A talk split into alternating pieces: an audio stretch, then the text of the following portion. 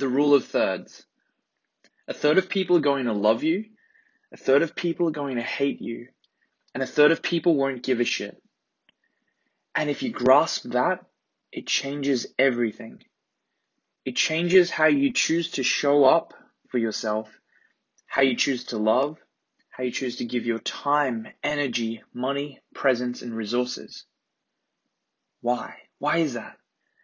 It's because so often we mistakenly think that we can win over the two thirds of people who either don't like us or don't care about our message, which is futile. We're not everyone's cup of tea, and our message, our story, our vision, our purpose will not and will never resonate with everybody. And that's okay. Because in the process of trying to please and win over the two thirds of people we want to convince, sell to, or befriend, we actually neglect and forget about the core third of people who absolutely love us and our message and resonate with our posts, our products, our events, our services, our stories, our books, our art, our music, or whatever it is that we create and share with the world. That is your tribe. The core fans, the fan bam, the homies, the familia, the cheerleaders, the ones who root for you in the comment section, like all your posts, buy your products, support you, go to your event, share your story with others, and are P R O U D proud to introduce you to their friends, family, and network, and cannot stop singing you praises. So identify and invest in that core tribe of people that investment is a far better use of your time, energy, and love, which is directed back at those who deeply resonate with your message.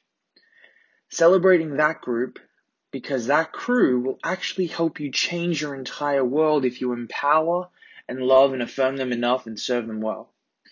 And that rule applies regardless of the size of your following, customer base, or influence, whether that's 50, 500, or 5,000 friends, followers, or subscribers because everyone else outside of that core group is simply noise, a distraction.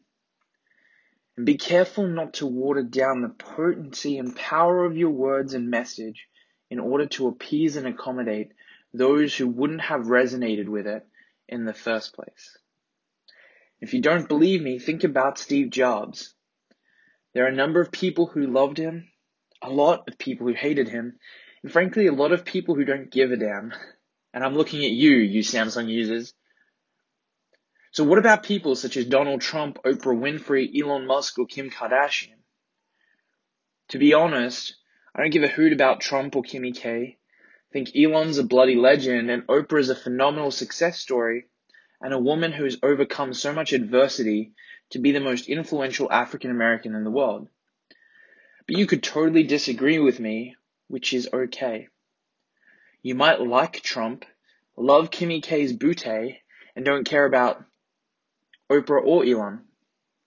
So you see the rule does work. And there's a third of my Facebook friends who never like, comment, or message me, ever. So what? Who cares? My message isn't for them right now in this format. And that's okay. I'm just going to keep posting, writing, recording videos, and sharing my art with the world. I'm going to continue creating for the core third who do resonate with what I share. I'm not upset about the audience that doesn't like my content or don't care because I'm not here to win over everybody, nor is it my life's, nor is my life's work for everyone. I just understand the rule.